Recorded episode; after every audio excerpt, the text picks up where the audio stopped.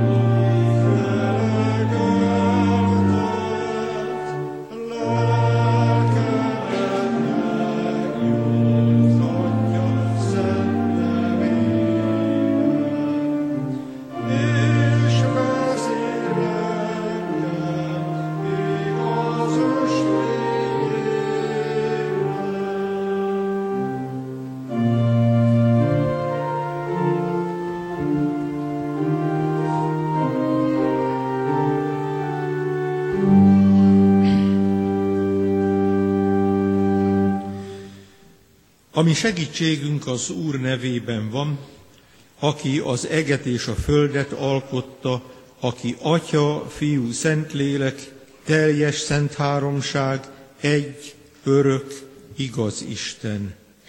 Amen. Fohászkodjunk. Teremtő Istenünk, mennyei édesatyánk az Úr Jézus Krisztus által, Feljöttünk e szent egyházba, hogy előtted leboruljunk. Látod egész életünket, Urunk. Népednek, és benne Anya Szent Egyházadnak útját, sorsát. Szeretnénk tiszta kezeket emelni hozzád, ezért tisztíts meg, dicsőíteni téged, ezért újíts meg, és áldani szent nevedet, ezért kérünk, könyörülj rajtunk, fogad kedvesen Isten tiszteletünket. Atya, Fiú, Szentlélek Isten. Amen.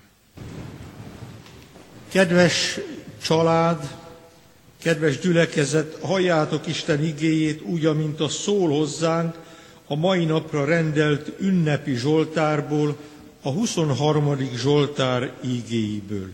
Isten igéje így szól. Az Úr az én pásztorom, nem szűkölködöm. Füves legelőkön terelget, csendes vizekhez vezet engem. Lelkemet felüdíti, igaz ösvényen vezet az ő nevéért. Ha a halál árnyék a völgyében járok is, nem félek semmi bajtól, mert te velem vagy vessződ és botod megvigasztal engem. Asztalt terítesz nekem ellenségeim szeme láttára, megkened fejemet olajjal, csordultig van poharam. Bizony jóságod és szeretetet kísér életem minden napján, és az Úr házában lakom egész életemben. És hallgassuk Jézus szavait úgy, amint azt a Máté írása szerinti Szent Evangélium 28. fejezetének 20. versétől találjuk. Jézus így szól, Nékem adatott minden hatalom menjen és földön, menjetek el, tegyetek tehát tanítványá minden népet, megkeresztelve őket az atyának, a fiúnak és a Szentléleknek nevébe, tanítva őket, hogy megtartsák mind azt, amit én parancsoltam nektek, és íme én veletek vagyok minden napon a világ végezetéig. Amen. A gyülekezet foglaljon helyet. Kedves testvérek, ez a Zsoltár azt a gyönyörű képet ábrázolja ki és jeleníti meg előttünk, amelyben az ókori nép élt, hiszen a pusztán vándorló törzsek, miután Palesztinában az egyéb mezőgazdaságra alkalmas területek és viszonyok hiányoztak, ezért pásztorkodtak. És a pásztorkép nagyon hamar megjelenik.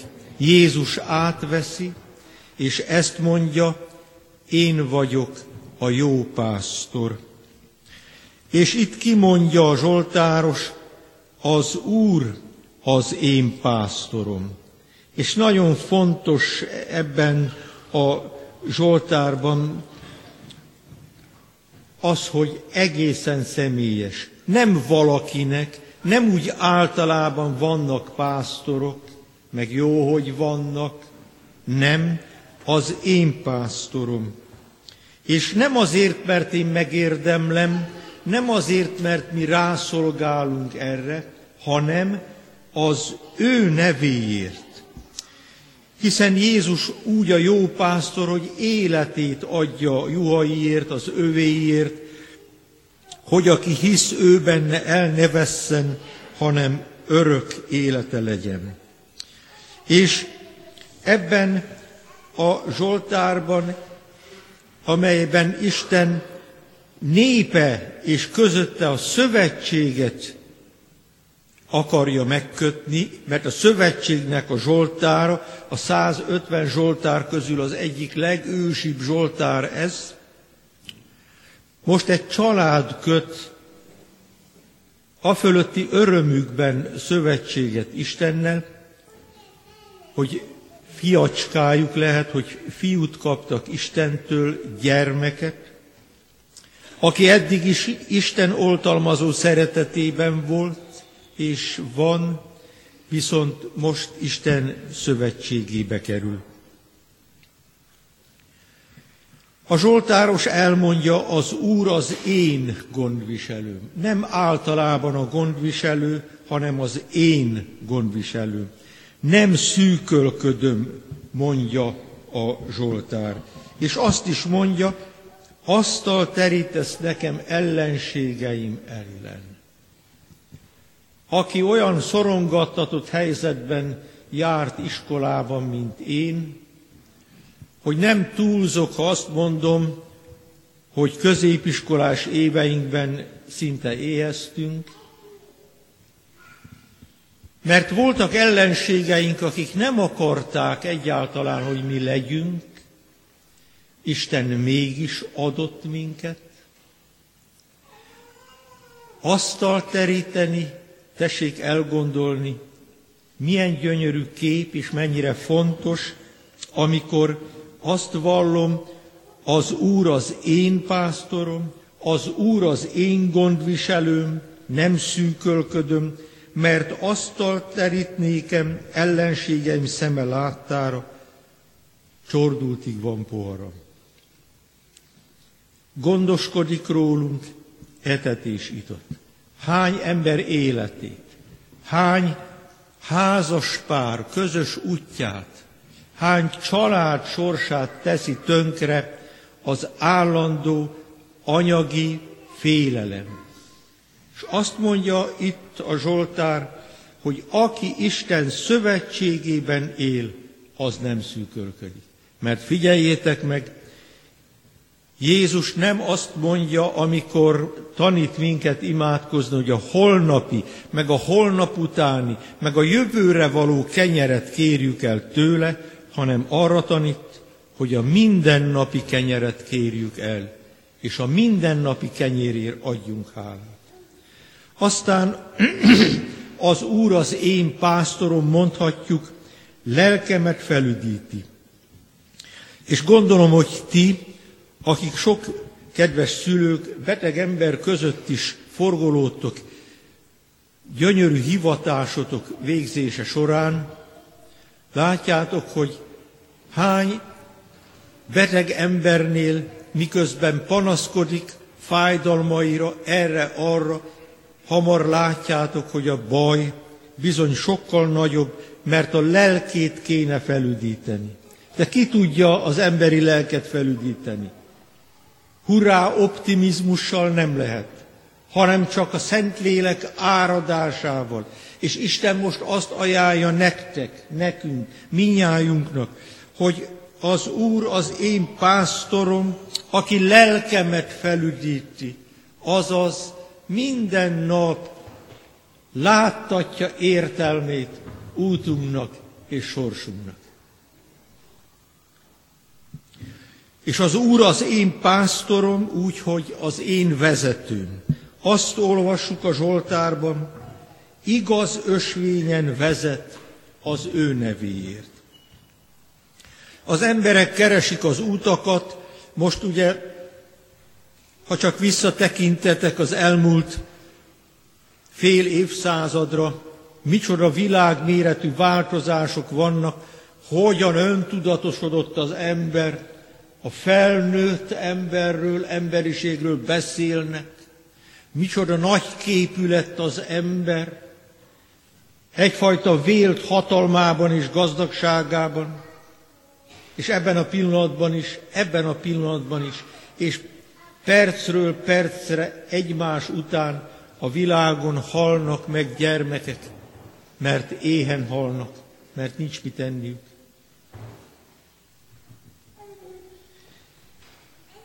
A ma emberének óriási kísértése az, ne mondja meg nekem senki az utat, apám se, anyám se. Régi diákommal találkozom, otthon élsz még. Dehogy is, már meguntam az öregek szövegét. Isten pedig megmondja az utat. Sőt, mi valhatjuk, az Úr az én pásztorom, az úgy, hogy ő az én vezetőm, mert ő így félelemmentes életet ad az őt követőknek. Hát mitől féljek? Én nem biztos, hogy tudtam, hogy mit jelent, de emlékszem rá, voltam vagy 8 vagy 9 éves, és édesapám azt mondta, hogy el kell menni a szomszéd faluba kerékpárral, rossz makadámúton volt, vagy 7 kilométer, és a nagyon sötét és az akkori kis gyermek szemeimmel ma is úgy emlékszem, hogy félelmetes erdő volt, vagy 5 kilométer hosszam, és miközben tekertem, állandóan ezt mondtam, ha az Isten velem, kicsoda ellenem. És látjátok, amikor kisgyermekkoromtól fogva három kilométert kellett gyalogolni az iskolába és vissza. És egyetlen szülő se lett ideges, hogy ez a gyerek egyedül megy. Ma, hát nem merjük elengedni a gyerekeinket, unokáinkat. Tele vagyunk félelemmel.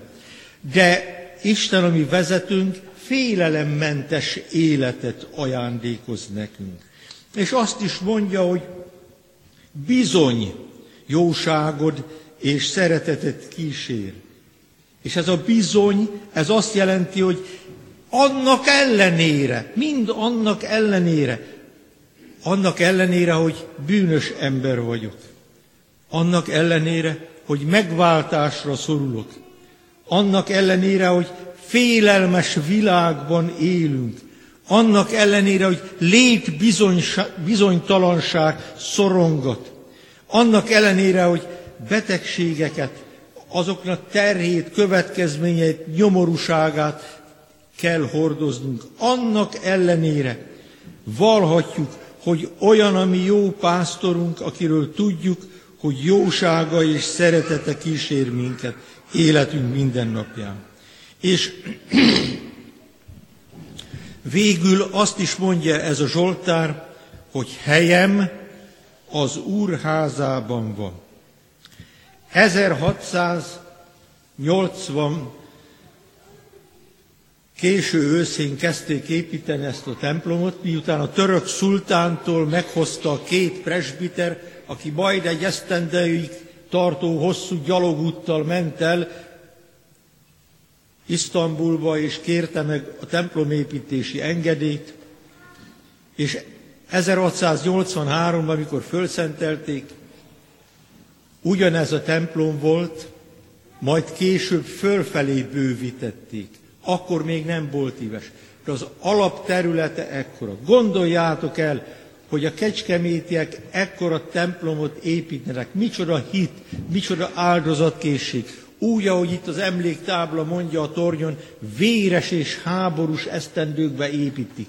És a padokat a családok adják. És a családok apáról fiúra tudják, hogy melyik az ő padjuk, és ott ülnek. És ma már nem tudják. Egyetlen családról tudok én, aki tudja, hogy az akkori ősök melyik padot adták. Ezek a padok kényelmetlenek, igaz? Persze.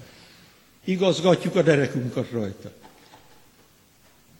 Mégis ezeket megtartani a szent hagyománynak egy olyan fantasztikus idejét vállalni, ami kiváltság számunkra. És ez a ház, amelyről azt mondja Zsoltáros, az Úr házában lakom. És gondoljátok el, Izrael életében a templom, de abban a korban általában a templom mindig menedékhely volt. Akit üldöztek, a templomba védelmet talált. Az már a 20. század gyönyörű találmánya, hogy a templomba bemenekült, akár az első, akár a második világháborúba bemenekült nép, főleg asszonyok, gyermekek áldozatul estek, mert rájuk robbantották, és mert embertelenné váltak. A templom menedék. Az úrházában lakom egész életemben, mondja a Zsoltáros. És ez egy csodálatos lehetőség. Csodálatos lehetőség, mert így könyörög a Zsoltáros másutt. Egy dolgot kérek az Úrtól, azért esedezem, hogy az Úr házában lakhassam egész életemben. Láthassam, milyen jóságos az Úr, és gyönyörködhessem szent templomában.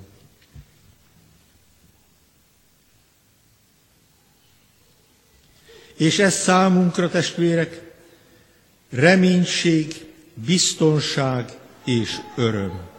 És amikor most ti fogadalmat tesztek, kedves szülők, keresztszülők, a család, a jelenlévők és az egész gyülekezet örömére, mi, akiket régen kereszteltek, mi is felidézzük a saját keresztségünket, és annak az ígéretét és szövetségét, ti pedig Ákosra nézve teszitek ezt, akkor a magatok üdvösségén túl három dolgot feltétlen meg kell tenni.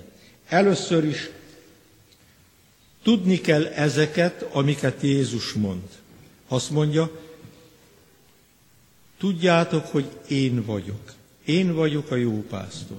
Másodszor, tanítani, tanuljátok meg én tőlem, hogy én szelid és alázatos vagyok. Vagy ahogy itt most hallottátok, Tanítsátok a gyermekeket, hogy az Úr útján járjanak. Tehát tovább mondani az igét, amely nem csak üzenet, hanem örömüzenet, és a gyermekek előtt élni. Ugye a református lelkipásztorról mondja a fáma, ahogy ott ül az ebédlő asztalnál, kis gyermekeivel, és az édesapa oktatja gyermekeket. És akkor az egyik fiúcska ezt kérdezi. Édesapa, ezt te most komolyan mondod? Vagy csak prédikálsz? Na, én most ezt kiterjesztem. Gondoljuk úgy, hogy az egyetemes papság révén minnyájan olyanok vagyunk, akire rábízta Isten a szolgálatnak ezt a három lépését, tudni, tenni, tanítani. Így legyen áldott a ti életetek, és így vegyétek nagyon most a 23. Zsoltár igéin túl Jézus ígéretét, amikor azt mondja, íme, én veletek vagyok minden napon. Ott van veletek, ti nem négyen, hanem öten vagytok. Akik ketten járnak, de az Úrral azok hárman lehetnek. És mind a hányan, a hányan vannak az Úrral mindig egyel több. Ezt ígéri, íme én veletek vagyok minden napon a világ végezetéig. Így legyen ez a gyermek, mint drága ajándék. A gyermek, ami Urunk Jézus Krisztus, aki Betlehemben adatott nékünk, aki aztán a mi megváltunk, ajándék minnyájunknak, nektek is, hogy valóban senki és semmi el ne szakítson titeket Isten szeretetétől, amely van az Úr Jézus Krisztusban. Amen. Helyünkön ülve maradva könyörögjünk. Mennyei édesatyán, köszönjük ezt a szép vasárnapot, gyönyörű napfényt, a pompázó virágokat, az illatot, a tavaszt. Köszönjük az életet, a pásztorolt, a megóvott életet. Köszönjük, Úr Jézus Krisztus, hogy Te nem tekintetted valamiféle előnynek, hogy Te az Atyával vagy egyenlő, és hogy a Tiéd minden hatalom menjen és földön, hanem magadat megüresítve, szolgai formát vettél fel, hozzánk hasonlóvá lettél, hogy minnyájan, akik benned reménykedünk és hozzád borulunk, bűnbocsánatot, feloldozást, szabadulást, békességet kérve, könyörülj rajtunk. Köszönjük, hogy az a mi bizonyosságunk, hogy Te könyörülsz rajtunk. Éppen ezért azt kérjük, növeljed a mi hitünket. És kérünk Téged, mennyei édesatyánk, hogy áldj meg bennünket életünknek a mélységeiben, az elakadásaiban, a megrekedéseiben és az elerőtlenedésében, hogy újjá teremtesz minket. Ó, kérünk, Urunk Jézus, új szívet adj, új szívet nékünk. Így imádkozunk most a mi gyülekezetünkért, a családokért, imádkozunk a gyászolókért, akik az elmúlt héten temettek, hogy vigasztalást találjanak. Imádkozunk a betegekért, kórházban vagy odahaza, a betegek ápolóért, gondozóért és a betegek gyógyítóért. Add könyörülő és irgalmas jóságodat nekük, Urunk Istenünk, hogy így szolgálassanak a nyomorúságban lévők között. Imádkozunk a mi gyülekezetünkben élő családokért, házaspárokért, az ő szövetségüket te tartsd együtt, Urunk, és te újítsd újra és újra. Imádkozunk szülőkért és gyermekekért, nagyszülőkért, mindenkiért, akik családban élhetnek, vagy akik ha egyedül is, de gyülekezetünk, Anyaszent Egyházunk nagy családjába lehetnek így. Imádkozunk-e mi magyar népünkért, könyörgünk vezetőiért, bölcsességet adj nekik. Könyörgünk a mi népünkért, hogy a jövőt illetően látása lehessen, és könyörgünk, ur, könyörgünk Urunk ébredésért, lelki ébredésért, hogy lássuk, hogy mindenek fölött Te vagy az Úr, mert Tiéd minden hatalom menjen és földön. Imádkozunk népünkért, e hazában és hazánk határain kívül, imádkozunk városunkért, otthonunkért, kérünk, hallgass meg és könyörülj rajtunk, atyánk, és kérjük, fogad kedvesen, csendben mondott imádságunkat. Édesatyánk, hallgass meg minket Krisztusért, ami megváltó Urunkért. Amen. Ti azért így imádkozzatok. Mi, atyánk, aki a mennyekben vagy, szenteltessék meg a te neved, jöjjön el a te országod, legyen meg a te akaratod, amint a mennyben, úgy a földön is. Minden napi kenyerünket add meg nékünk ma, és bocsásd meg védkeinket, miképpen mi is megbocsátunk az ellenünk védkezőknek. És ne vigy minket kísértésbe, de szabadíts meg a gonosztól, mert tiéd az ország, a hatalom és a dicsőség mind örökké. Amen. A hála áldozat Isten tiszteletünk része.